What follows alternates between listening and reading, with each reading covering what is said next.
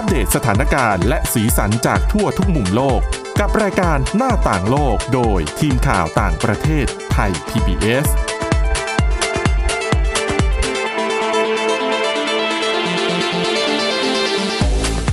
สวัสดีค่ะ ต้อนรับคุณผู้ฟังเข้าสู่รายการหน้าต่างโลกนะคะ มาอัปเดตเรื่องราวทั้งสถานการณ์และสีสันจากทั่วทุกมุมโลก กับทีมข่าวต่างประเทศไทย PBS กันเช่นเคยค่ะ พบกันได้ทุกวันจันทร์ถึงศุกร์นะคะ และฟังกันได้ผ่านทุกช่องทาง ทุกที่ทุกเวลาทั้งพอดแคสต์ค้นหาคำว่าหน้าต่างโลกนะคะ อัปเดตสถานการณ์โลกไปกับพวกเรา วันนี้อยู่กันกับคุณทิพย์ตะวันธีรนัยพงษ์และดิฉันวินิษฐาจิตกรีค่ะ สวัสดีค่ะ สวัสดีค่ะอะเสียงคุณทิพย์ตะวันมาผลัดกันค่ะทำงานที่บ้านนะคะ เราก็ทำตามคนมาละตรวันการเออทำตามมาตรการของทางภาครัฐในการป้องกันโควิด -19 ยกกาดสูง กาดไม่ตกอืมอะ อันนั้นเรื่องของไทย เรื่องอืมไปเรื่องของในโลกกันบ้าง อืม ที่เป็นประเด็นร้อนสำหรับช่วงปลายปลายๆวันทำงานของสัปดาห์นี้เนี่ยนะหนีไม่พ้นเรื่องของวัคซีน เข็มที่สามหรือเข็มที่สองสำหรับบางยี่ห้ออืมวัคซีนบูสเตอร์นั่นเองเข็มกระตุ้น ซึ่งประเด็นคืออะไร ประเด็นคือตอนนี้รู้สึกว่าสัปดาห์ที่แล้วไหมที่ เราเคยคุยกันไปว่ามีอิสราเอลที่ใช่เริ่ม ฉีดเข็มสามให้ผู้ใช่สูงอายุแล้ว ค่ะ แล้วตอนนี้เยอรมนีกลายเป็นชาติในยุโรปล่าสุดนะ ที่ออกมาประกาศว่าเตรียมจะฉีดวัคซีนเข็มสามเหมือนกันให้กับบรรดาผู้สูงอายุ แล้วก็ผู้ที่มีคือในกลุ่มเสี่ยงอะแล้วก็อืมกลุ่มคนที่อาจจะมีภูมิคุ้มกัน ไม่แข็งแรงเท่าคนที่ มีสุขภาพแข็งแรงอะคือสไตล์การฉีดเข็มสามให้กับประชาชนเนี่ย ของเยอรมนีเนี่ยคล้ายๆ กับอิสราเอลนั่นแหละค่ะ คือโฟกัสไปที่กลุ่มเสี่ยงอ๋อทีนี้อืมก็กลายเป็นว่ามีเสียงเรียกร้องมาจากทางองค์การอนามัยโลกเองเลย คือก่อนหน้านี้เนี่ยในส่วนของอะอย่างประเทศของเราหรือว่ากลุ่มประเทศที่เขามีรายได้น้อยๆ เนี่ย ก็มีเสียงอะพูดง่ายๆ ก็เป็นเสียงบ่นอิดอิดออดออดๆค่ะมานิดนึงนั่นแหละว่า โห ฉันยังไม่ได้ฉีด วัคซีนประชากรไปเท่าไหร่เลย สั่งซื้อมาก็ได้มาแค่อืมนิดเดียว เริ่มฉีดไปได้หน่อยเดียวอย่างเงี้ย ก็คือค่ะมันก็สะท้อนความเหลื่อมล้ำอะเนาะ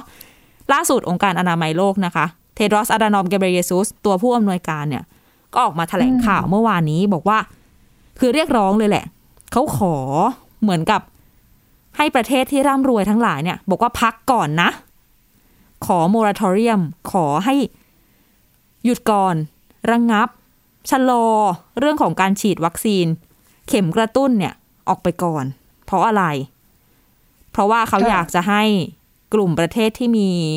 รายได้น้อย แล้วก็เรียกว่าทุกประเทศทั่วโลกเลยเนี่ย อยากจะให้ได้ฉีดวัคซีนถึง 10%ซะก่อน คือเขาขอให้ชาติร่ำรวยเนี่ย ชะลอการฉีดวัคซีนเข็ม booster ไปจนถึงปลายเดือนกันยายนเป็นอย่างน้อย ก็ถ้านับจากวันนี้ก็อีกเกือบสองเดือนแน่ถูกไหมนี่เพิ่งต้นสิงหาคมเองอะชะลอไปเพื่ออย่างนี้แหละค่ะ เพื่อจะพูดง่ายๆก็คือเกลี่ยจำนวนวัคซีนที่มันมีอยู่ในโลกตอนนี้เนี่ยนะ เพราะว่าถ้ามาดูตัวเลขนะคะ ทั้งโลกเนี่ย ฉีดวัคซีนไปแล้วมากกว่า 4,000 ล้านโดสจำนวนนี้มากกว่า 80%กระจุกอยู่ในประเทศที่ร่ำรวย แล้วก็ ประเทศที่มีรายได้ปานกลางระดับสูง ไม่ใช่ปานกลางเฉยๆนะ เป็นอืม upper middle income country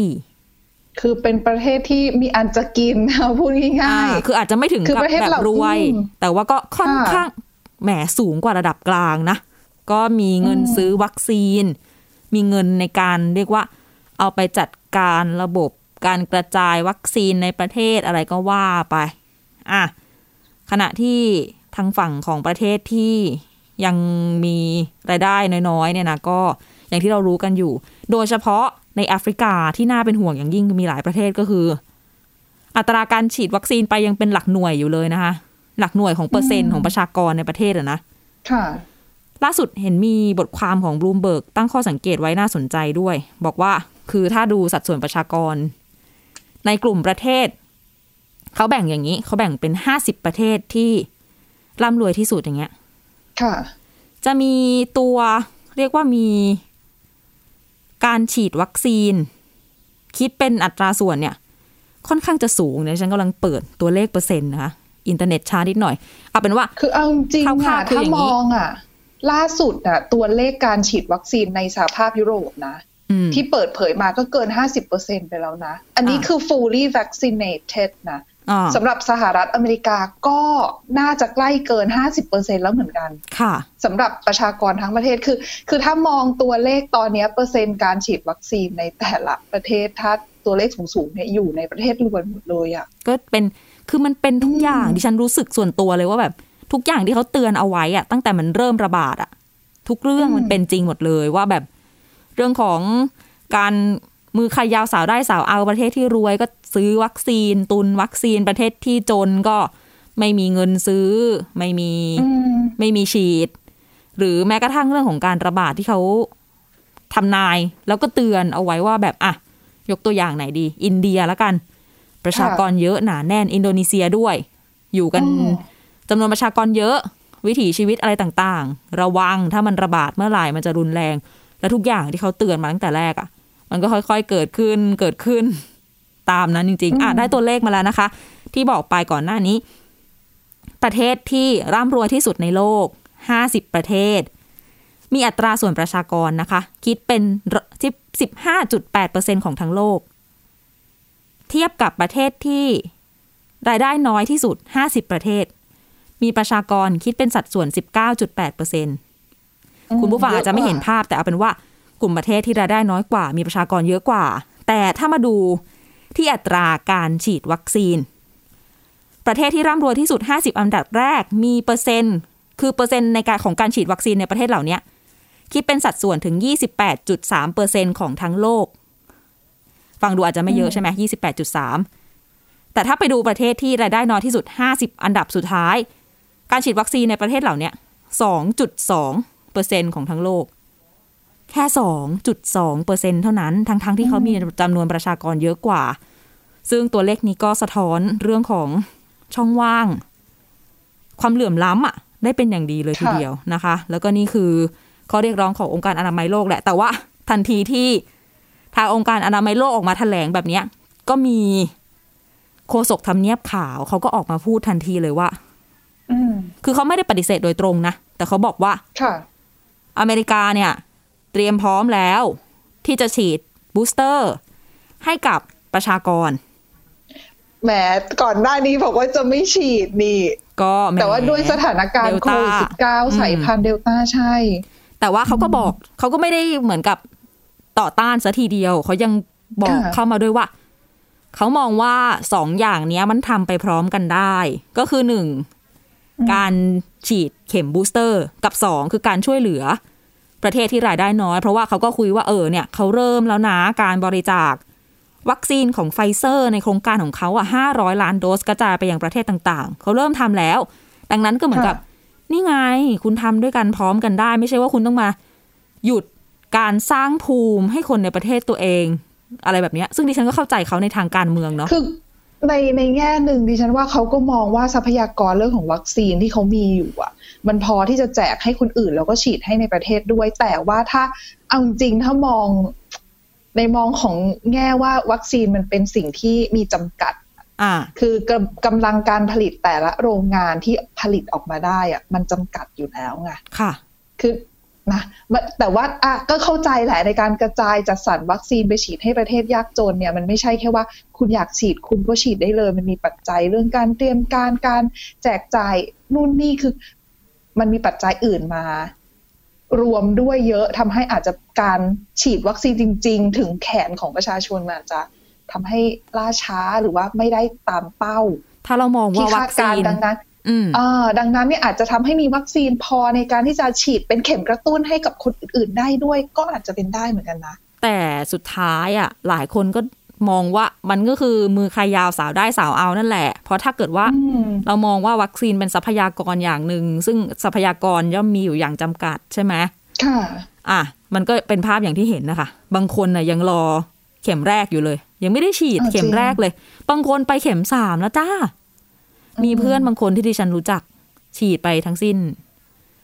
สี่เข็ม เป็นแบบอืมหืมสี่เข็ม เป็นการรับไม่ใช่ไม่ใช่กรณีฉีดวัคซีนผิดนะ คือมันมีกรณีอ่าฉีดวัคซีนผิดใช่ไหมที่เราเห็นข่าว ค่ะ เป็นผู้หญิงชาวญี่ปุ่นอะเอออ่า อันนั้นไฟเซอร์สี่เข็ม แต่อันเนี้ยคือคนรู้จักเขาเล่าให้ฟังกันมา เป็นไปลงทะเบียนซ้อนมั้ง ก็คือเหมือนได้แอสตราเซเนกาสอง แล้วก็ไฟแล้วทำเซไมอร์เขาอีไม่กสอแจ้งงล่ะไม่ดิฉันว่าเขาตั้งใจ ไม่แต่ดิฉันว่าการรับไปเยอะแบบเนี้ยเราไม่เราไม่มีข้อมูลทางวิทยาศาสตร์ ไม่มีอืมหลักฐานอะชี้ถูกว่ามันปลอดภัยกับร่างกายของเราในระยะยาวหรือเปล่าคือไม่ใช่ว่าคุณรับวัคซีนไปยิ่งเยอะยิ่งดีไงไม่ใช่ แล้วก็มีโอ้คนรู้จักอีกคนนึง อันเนี้ยไปสหรัฐอเมริกา ไปถึงปุ๊บ เครื่องลงฉีดไฟเซอร์เข็มแรกใช่ไหมเสร็จ พักไปฉันไม่แน่ใจสัปดาห์หนึ่งนี่มั้ง มันยังไม่ถึงกำหนดฉีดไฟเซอร์เข็มสองก่อนที่เขาจะกลับค่ะเขาก็ไปฉีดจอห์นสันแอนด์จอห์นสันที่อีกรัฐหนึ่งพอเขาเดินทางข้ามรัฐข้ามเมืองอะค่ะ นั่นคือเขายอมเอาตัวเขาเองเป็นหนูอะทดลองเลยนะ เขายอมรับวัคซีนจอห์นสันเข็มที่สองเพื่อการเดินทางให้สะดวกเลยเนี่ยแหละดิฉันจำรายละเอียดไม่ได้ เขาเล่าต่อกันมาอีกทีนึง แต่ว่าอ๋อที่ฉันเห็นตัว คือเรียกว่าเห็นหลักฐานใบฉีดวัคซีน แต่เขาเข้าใจใช่ไหมเขาว่าดิฉันว่าเขาเข้าใจถ้าว่าว่าคือหมายความว่า โอกาสเสี่ยงที่อาจจะเกิดเหตุผลข้างเคียงที่มันไม่ดีต่อสุขภาพเขามันก็อาจจะเป็นไปได้เพราะมันไม่มีการทดลองแบบนี้มาก่อน อ่าเขาเขาน่าจะเลือกยอมรับความเสี่ยง เสร็จหลังจากนั้นพอครบกำหนดฉีดไฟเซอร์ น่าจะสามหรือสี่สัปดาห์ เขาก็ไปฉีดไฟเซอร์เข็มสองสรุป ก่อนเขากลับอืมประเทศเราก็คือเขามีสามเข็ม วัคซีนสามเข็มในตัวอืมแต่ว่าอืมที่น่าประหลาดใจและดิฉันว่า อันนี้ต้องบอกว่าเป็นแค่กรณีที่เอามาเล่าให้ฟังเฉยๆนะคะ ไม่สามารถค่ะสรุปได้ว่าผลจะเป็นอย่างนี้ เขาไปตรวจภูมิอืมภูมิขึ้นสูงมาก แบบมากเลยอะอ๋อถ้าจำไม่ผิดคือตัวเลขหลักหลายพันหรือว่าหลักหมื่นอะเออซึ่งเขาก็แต่ว่าผลข้างเคียงอะไร ซึ่งต้องบอกว่าคนคนนี้แข็งแรเขาอาจงเขาอาจจะโชคใช่เขาอาจจะโชอืมโชคดีแข็งแรงด้วย ถ้าเป็นบางคนที่อาจจะมีปัจจัยเรื่องของปัญหาสุขภาพบางอย่าง อาจจะอะแบบเกิดอะไรขึ้นหรือเปล่าเราก็ไม่รู้ไงเพราะว่าใช่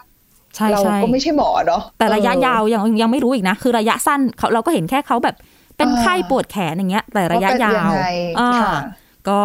นะคะ เอามาเล่าให้ฟังกันก็เป็นเรื่องที่เนี่ย พูดถึงความเหลื่อมล้ำมันก็มันมันก็มีอยู่จริงแหละอะยังมีเรื่องของการฉีดวัคซีน แล้วก็เรื่องของโควิด -19 มาฝากคุณผู้ฟังอีก แต่ว่าเดี๋ยวพักกันสักครู่นะคะ ติดตามกันต่อในช่วงที่สองค่ะ หน้าต่างโลกโดยทีมข่าวต่างประเทศไทย PBS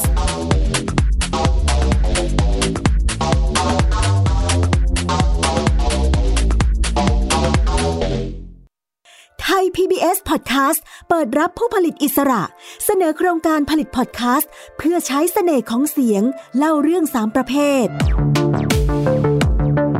ประเภทเศรษฐกิจ อาชีพ วาระปากท้อง ประเภทรายการเด็ก ประเภทสารคดีประกอบเสียง ละครวิทยุ ละครเพลง ฟังรายละเอียดโครงการวันที่ 10 สิงหาคม 2564 เวลา 13 นาฬิกา ผ่านระบบออนไลน์ ลงทะเบียนได้ที่ www.thaipbspodcast.com ตั้งแต่วันนี้ถึง 9 สิงหาคม 2564 และส่งผลงานได้จนถึงวันที่ 3 กันยายน 2564สอบถามเพิ่มเติมโทร 02 790 2663 สร้างผลงานสื่อเสียงด้วยกันกับเรา แล้วพบกันนะคะ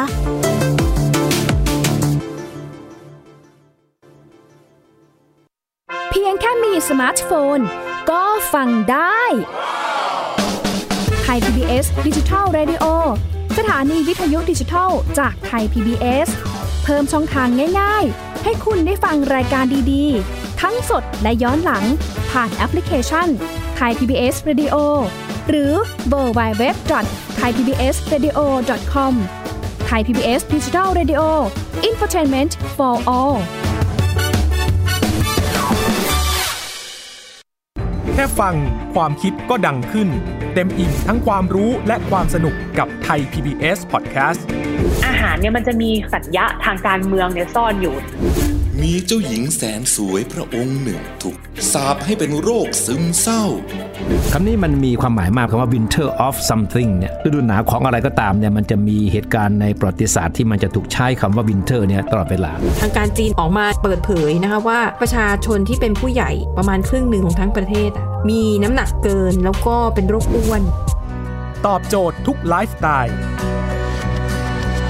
ตั้งแต่มีโควิดเนี่ย Apple สร้างสรรค์ฟีเจอร์เพื่อให้มันสอดคล้องกับโควิดเลย ผมจะนำมาเล่าใน EP นี้เนี่ย คือเกี่ยวกับค่ายกักกันเอาชวิทซ์ในประเทศโปแลนด์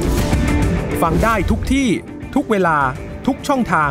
ค้นหาคำว่าไทย PBS Podcast หรือที่เว็บไซต์ www.thaipbspodcast.com หน้าต่างโลกโดยทีมข่าวต่างประเทศไทย PBS ตอนรับคุณผู้ฟังกลับเข้าสู่ช่วงที่ 2 ของรายการหน้าต่างโลกนะคะ คุยเรื่องวัคซีนกันต่อ แล้วก็แหมสืบสืบเนื่องจากเรื่องความเหลื่อมล้ำก็ต้องไม่พูดถึงสหภาพยุโรปก็คงไม่ได้นะเรื่องเนี้ย ใช่ค่ะ คือต้องบอกว่าคืออย่างที่บอกไปว่านอกจาก เขาจะฉีดวัคซีนโควิด -19 ให้กับประชาชนในใน EU อะนะคะพลเรือน EU เนี่ยเกินครึ่งหนึ่งไปแล้วเนี่ยเขายังวางแผนเกี่ยวกับเรื่องของการสั่งซื้อวัคซีนเพื่ออนาคตด้วยนะ เขาเข็ดคือจากแอสตราหรือเปล่า โอ้ยดิฉันว่าน่าจะเยอะพอสมควร คือตอนเนี้ย choice ที่สหภาพยุโรปมีเนี่ยมีเหลือแค่ไม่กี่ตัวนะ วัคซีนที่จะฉีดให้พลเรือนได้ ให้ประชาชนได้เนี่ยค่ะเพราะว่าอะวัคซีนจีนเขาก็ไม่เอาละยังอะไม่ได้อนุมัติ วัคซีนรัสเซียยังไม่ได้อนุมัติโอ้ย ก่อนหน้านี้ที่มีฉีดให้ก็มีไฟเซอร์โมเดอร์นาแอสตราเซเนกาจอห์นสันแอนด์จอห์นสันค่ะโนวาแว็กซ์ยังไม่ได้ฉีดอืมแล้วก็มีตัวอื่นๆอีกอะอาจจะตามมาอีกเนี่ย ก็ยังไม่รู้ก็คงมีแหละ แต่ณตอนเนี้แอสตราเซเนกากับจอห์นสันแอนด์จอห์นสันก็ถูกระงับไปแล้วไงเพราะว่าเรื่องของเขากลัวผลข้างเคียงเกิดลิ่มเลือดอุดตัน สรุปเหลือแต่แน่นอน mRNA ใช่ ก็มาโฟกัสอยู่ที่ mRNA mRNA ตอนนี้ก็มีอยู่ 2 ตัวก็คือไฟเซอร์และ BioNTech กับ Moderna ค่ะดังนั้นเนี่ยเขาแล้วเขาก็มองว่าด้วยประสิทธิภาพของของตัววัคซีน mRNA เนี่ยในการรับมือกับเชื้อโควิด -19 ที่เป็นเชื้อกลายพันธุ์นะโดยเฉพาะอะ เรื่องของเดลต้าเพราะว่าเราเนี่ยในช่วงนี้เราน่าจะได้เห็นพวกรายงานผลการศึกษาของหลายหลาย ๆ ประเทศที่เขามาดูว่าเอ๊ะวัคซีนประเภทไหนที่มีประสิทธิภาพในการรับมือพวกเดลต้าหรือว่าหรือว่าเชื้อกลายพันธุ์อื่น ๆ เนี่ยเขาก็พบว่า mRNA เนี่ยดูแล้วน่าจะมีประสิทธิภาพสูงกว่า ค่ะ เอออมดังนั้นเนี่ยอะเขาก็เลยแล้ว สหภาพยุโรปเขาก็เลยมองว่าอะเขาก็เลยอยากจะมองว่าวัคซีน mRNA เนี่ยอาจจะเป็นวัคซีนยุทธศาสตร์ของเขาในการที่จะปกป้องประชาชน ก็เลยอืมทำการลงนามในสัญญาจัดซื้อวัคซีนอืมแต่ที่น่าสนใจ คือซื้อไปนะคะน่าสนใจไม่ใช่แค่จำนวนเท่านั้นนะจำนวนที่สั่งซื้อรอบล่าสุดเนี่ย ของไฟเซอร์เนี่ยซื้อสูงสุด 1,800 ล้านโดสโอ้ 1,800 ล้านโดสนะคะจริงๆเขาบอกว่าสั่งเนี่ยแค่ 900สามแต่ในสัญญาเนี่ยมีข้อ คือเขาเรียกว่าอะไรมีข้อเสริมเอาไว้ว่าสามารถเพิ่มสั่งเพิ่มได้อีก 900 ดังนั้นเนี่ยเขาเลยใช้ว่าสัญญาฉบับเนี้ยสามารถสั่งซื้อได้ up to 1,800 ล้าน ก็คือเหมือนโดสให้โควต้าไว้ คือสั่งอะอย่างน้อยถูกเก้าร้อยที่เหลือคือเป็นโควต้าฉันเตรียมให้เธอนะนี่ไหมใช่ ถูกไม่ใช่แค่1,800ล้านโดสเท่านั้นสำหรับไฟเซอร์โมเดอร์นาสั่งซื้ออีก300ล้านโดส รวมกันเนี่ย2,000กว่าล้านโดสอะ2,000กว่าล้านอะสำหรับก็ถ้าคนละหนึ่งเดี๋ยวนะ อันนี้เป็น booster ด้วยเป็นเข็มแรกเข็มสองเขาไม่ได้วยบอกว่าสำหรับ สำหรับยังไง แต่ว่าแน่นอนว่าในจำนวนนี้น่าจะมีบูสเตอร์นะ เพราะว่าตอนนี้ fully vaccinated เนี่ย 244 ล้านคนใน 27 ประเทศไปแล้ว ซึ่ง 224 ล้านคนใน 27 ประเทศเนี่ย คือเกิน 50%แล้วไง ดังนั้นเนี่ยถ้าเราคำนวณกลมๆเนี่ยร้อยเปอร์เซ็นก็คือ 400อะตีซะ 450 ล้านคน อืม450 ล้านคนเนี่ย แล้วคุณตอนนี้คุณซื้อไป2,000กว่าล้านแล้วอะเผื่อเข็มสามเข็มสี่หรือเปล่าเนี่ย เออ ไม่ใช่แค่อสามคือตัวนะเลขมันมันเกินไปแล้วอะมันเกินสานะคะมอืม ดังนั้นเนี่ย อะเขาก็เตรียมเอาไว้ตัวเลขนอกจากอย่างที่บอกไปนอกจากเรื่องของตัวเลขที่สั่งซื้อจะค่ะสูงแล้วค่ะที่น่าจับตาอีกอย่างหนึ่งคือราคา อืมคือปกติทั่วไปเวลาเราซื้อของเนี่ยยิ่งซื้อเยอะราคามันต้องถูกลงถูกไหมคะ ถูก รวมไปถึงเรื่องกรณีโควัคตอนนั้นที่ทั่วโลกที่องค์การอนามัยโลกตั้งโควัคขึ้นมา เพราะเขามองว่าประเทศเล็กประเทศน้อยที่อาจจะไม่ค่อยมีเงินเนี่ยมารวมกลุ่มกันแล้วไปสั่งซื้อวัคซีนด้วยกันจะได้ราคาวัคซีนถูกลงอืมต่อรองได้ดีขึ้นค่ะดังนั้นนั่นหมายถึงว่าเรื่องของการยิ่งซื้อเยอะ ราคายิ่งถูกมันแวลิดไงอืมเออ แต่ปรากฏว่าราคาครั้งนี้ในการสั่งซื้อของสภาพยุโรป ซึ่งทั้งสองสัญญาทั้งไฟเซอร์แล้วก็ทั้งโมเดอร์นาเนี่ยเป็นสัญญาที่ทำการสั่งซื้อสูงกว่าสัญญาเดิมๆนะ ซื้อแพงกว่าเดิม ซื้อเยอะขึ้น ซื้อเยอะจำนวนเยอะขึ้น ดังนั้นราคามันควรถูกลงไหมแต่ว่ามันดันแพคืองหมายใช่ไหม มันแพงขึ้นโอ้แพงขึ้นแบบน่าจับตามองเลยทีเดียวดิฉัน ตีเป็นเลขเงินบาทกลมๆให้ดีกว่าอะคือสำหรับไฟเซอร์เนี่ยสัญญาเดิมกับสัญญาล่าสุดราคาต่อโดสนะคะ ที่เพิ่มที่แพงขึ้นเนี่ยตก 160 บาทต่อโดสแล้วแล้วสั่งไปไปเท่าไหร่นะ1,800ล้านโอ้โหเอออืมแล้วที่น่าจับตามองอีกอย่างหนึ่งคือ ราคาที่ตะส่วนต่างไอ้หนึ่งร้อยหกสิบล้านเออหนึ่งร้อยหกสิบบาทต่อเข็มเนี่ยอืมส่วนต่างเนี่ยนะ เป็นการทำสัญญาที่ห่างกันในระยะเวลาสามเดือนด้วยนะ อะเออคือคือสำหรับไฟเซอร์เนี่ยสหภาพยุโรปเนี่ยทำสัญญามาแล้วสามฉบับ ค่ะ ฉบับสองเนี่ยคือเดือนกุมภาพันธ์อืมฉบับสามเนี่ย คืออันล่าสุดก็คือเดือนพฤษภาคมห่างกันสามเดือน แต่ว่าสองฉบับเนี้ย ราคามันดีดตัวขึ้นมาต่างกันหนึ่งร้อยหกสิบาท อาจจะเป็นด้วยสถานการณ์ไหมคือเป็นโอกาสของไฟเซอร์ที่แบบว่าได้เรียกราคาเหรอถูกต้องใช่ค่ะ คุณวิถาพูดถูกต้องก็คือ นักวิเคราะห์ส่วนหนึ่งเขามองว่าโอเคแหละไฟเซอร์เรียกราคาได้ เพราะว่าอะไรก่อนหน้านี้อาจจะช่างใจว่า เอ้ย วัคซีนจะรับมือกับเชื้อกลายพันธุ์ได้ไหมจะมีประสิทธิภาพจริงไหมมาฉีดให้อ๋อประชาชน แล้วก็ไม่รู้แบบลังเลไงผลเออข้างยังไม่มีหลักฐานเคียงที่ชัดเจนอืม ถูกต้อง แต่ณวันนี้ณตอนที่เขาลงนามวันเดือนพฤษภาคมอย่างเงี้ย คือผลการศึกษารายงานมันเริ่มออกมาให้เห็นแล้วว่าอ่าโอเค ว่าวัคซีน mRNA รับมือเชื้อกลายพันธุ์ได้ เห็นทรงแล้วว่า โอ้โห ผลข้างเคียงเออโอเคมีดังนั้นแต่ว่าดูไม่เยอะใช่อืมอืมดังนั้นเนี่ย คือไฟเซอร์ก็เลยมองว่าอะตัวเองเรียกราคาได้ อืม ไม่ใช่แค่นั้นทางสหภาพยุโรปเองยอมจ่ายเพราะอะไร เพราะว่าคือดิฉันเชื่อว่าทุกคนที่ติดตามข่าวก็ต้องเห็นกันอยู่แล้วว่าพอฉีดวัคซีนไปเสร็จ คุมสถานการณ์อยู่ปั๊บคลายมาตรการได้อืมคลายมาตรการจำกัดต่างๆ พอคลายมาตรการเสร็จแล้วยังไง แน่นอนว่าการท่องเที่ยวมาธุรกิจมา เศรษฐกิจเติบโตแล้วแถม การประมาณการการคาดการณ์เรื่องของการฟื้นตัวทางเศรษฐกิจเนี่ยมันมันปรับตัวเพิ่มสูงขึ้นได้ดี ได้ดีขึ้น ยิ่งฉีดเยอะก็ยิ่งดีขึ้น อืมมันเออชัดแล้วก็เจมีนโออะกาส ใช่แล้วก็มีโอกาสที่จะกลับมาเป็น คือเขาเรียกว่าอะไรการเติบโตทางเศรษฐกิจกลับมาเนี่ย เหมือนกับช่วงก่อนที่จะมีวิกฤตได้ คือเขามองมองเห็นโอกาสว่าการที่เขายอมลงทุนฉีดวัคซีนเนี่ย อืมทำให้เศรษฐกิจเขาโตกลับมาโตได้เหมือนเดิมได้จริงมันเหมือนพิสูจน์แล้วว่า วัคซีนนี่แหละเป็นกุญแจๆอืมแก้ปัญหาใช่วิกฤตคือเขาที่มอเกิงดว่าขึ้นว่ามันเป็น เป็นทางออกเป็นทางแก้ของเขาในณตอนนี้อะนะคะค่ะรวมไปถึงเพื่ออนาคตในการรับมือกับสายพันธุ์อื่นๆด้วย ดังนั้นเนี่ยอะเขาก็เลยมองว่าอะเขายอมยอมที่จะจ่าย ไม่ใช่แค่อะอย่าเราบอกเรื่องของโมเดอร์นาส่วนต่าง 160 บาทไปแล้วต่อเข็มโมเดอร์นาเองก็มีส่วนต่างเหมือนกันนะคะส่วนต่างอยู่ที่ประมาณ 100 บาทต่อเข็มอ๋อไฟเซอร์อืมร้อยหกสิบบาทใช่โมเดอร์นา